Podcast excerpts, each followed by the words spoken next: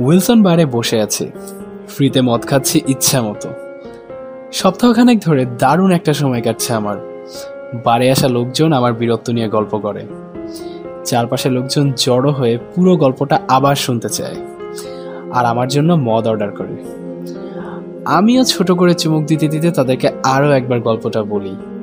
শুনতে শুনতে সবার চোখ বড় বড় হয়ে যায়। গল্প শেষে বীরত্বের স্বীকৃতি হিসেবে তারা আমার পিঠ চাপড়ে দেয়। অবশ্য অনেকের চাপড়ানোর মধ্যে সান্ত্বনাও থাকে, কারণ আমি আমার প্রিয়তম বন্ধু জেফকে হারিয়েছি। আজও বারে সবাই নেকড়েটার ব্যাপারেই বলা বলি করছিল, আর বারে আসা নতুন খদ্দের সাথে আমার পরিচয় করিয়ে দিচ্ছে। হঠাৎ বারে একজন খদ্দের ঢুকতেই লোকজন হুড়ুহুড়ি করে তার দিকে ছুটে গেল। কেউ একজন আমায় ডাক দিল। এগুতেই দেখলাম জেফ আমার সবচেয়ে কাছের বন্ধু। রহস্যময় একটা হাসি দিয়ে হাত বাড়িয়ে বলল, হ্যালো, বিল। আমি হতভম্ব হয়ে তাকিয়ে আছি। ও এখানে কীভাবে এলো? অসম্ভব। ও তো এক সপ্তাহ আগেই মারা গেছে। আমি নিজ হাতে ওকে খুন করেছিলাম। মাঝখানেক আগের ঘটনা। হঠাৎ করেই গ্রামে একটা উপদ্রব শুরু হলো। গ্রামের পাশের বন থেকে প্রতি রাতে একটা নেকড়ে এসে গ্রামবাসীর পোষা গরু ভেড়া খুন করতে লাগল। দু চার দিন পর হাঁস মুরগিও খেতে শুরু করল। সবাই নানাভাবে চেষ্টা করেও ওটাকে না ধরতে পারছিল, না পারছিল মারতে। অবশেষে একদিন টাউন হলের মিটিংয়ে সবাইকে জড়ো করে মেয়র জিজ্ঞেস করলেন, নেকড়েটাকে মারার দায়িত্ব নিতে কেউ রাজি আছে নাকি? কেউ এগিয়ে আসতে সাহস করছিল না দেখে আমি উঠে দাঁড়ালাম। আমাকে দাঁড়াতে দেখে অনেকে হাসাহাসি করছিল। আমার পাশে বসেছিল জেফ। একমাত্র ওই আমাকে ভরসা দিল। এমনকি নিজে উঠে দাঁড়াল আমার সাহায্যকারী হিসেবে। পরদিন সকালে দারুণ তুষারপাত শুরু হলো। এরই মধ্যে আমরা রওনা দিলাম দুজনের কাঁধে দুটো বন্ধু আজই দানবটাকে খতম করে ফেলতে হবে। জেফ বনটা ভালোই চেনে। সত্যি বলতে কি, ও না এলে আমার পথ চলতে বেশ অসুবিধেই হতো। হাঁটতে হাঁটতে বনের গহিনে একটা বড় গর্ত দেখতে পেয়ে দুজনেই সতর্ক হয়ে দাঁড়ালাম। জেফ জানালো, নেকড়েরা সাধারণত এরকম গুহাতেই থাকে। হঠাৎ গর্জন শুনে দুজনে দুটো গাছের আড়ালে লুকালাম। হ্যাঁ নেকড়েটাই বের হয়ে এসেছে। ওটাকে দেখে আমার আত্মা উড়ে যাবার জোগাড়। বন্দুক চালানোর কথা ভুলে আমি রীতিমতো কাঁপতে থাকলাম। জেফি বেরিয়ে এসে গুলি চালালো। দুটো গুলি খরচ করতে হলো।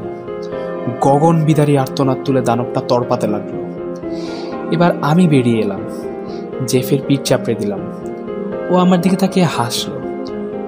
হঠাৎ আমার মনে হলো, ওর হাসিটা খানিকটা তাচ্ছিল্য মেশানো। ও কি নিজের বীরত্বের জন্য বেশি গর্ববোধ করছে? আমি লুকিয়েছিলাম, এজন্যই কি এমন হাসি? এসব ভাবতে ভাবতেই আচমকা বন্দুকের বাট দিয়ে সজোরে ওর মাথায় বাড়ি দিলাম। তারপর সর্বশক্তি দিয়ে ওর মুখে বাড়ি দিতে লাগলাম। ওর শরীরটা সম্পূর্ণ নিথর হওয়া পর্যন্ত মারতে থাকলাম। নেকড়ের মাথাটা কেটে নিলাম, ট্রফি হিসেবে রেখে দেওয়া যাবে। আর জেফের পকেটের কাপড়টা ছিঁড়ে নিয়ে ওর মুখ থেকে রক্ত মাখিয়ে নিলাম। হ্যাঁ এবার আর কেউ আমার সামর্থ্য নিয়ে হাসাহাসি করতে পারবে না। গ্রামের মানুষ জানবে, জঙ্গলে গিয়ে আমরা আলাদা হয়ে গিয়েছিলাম।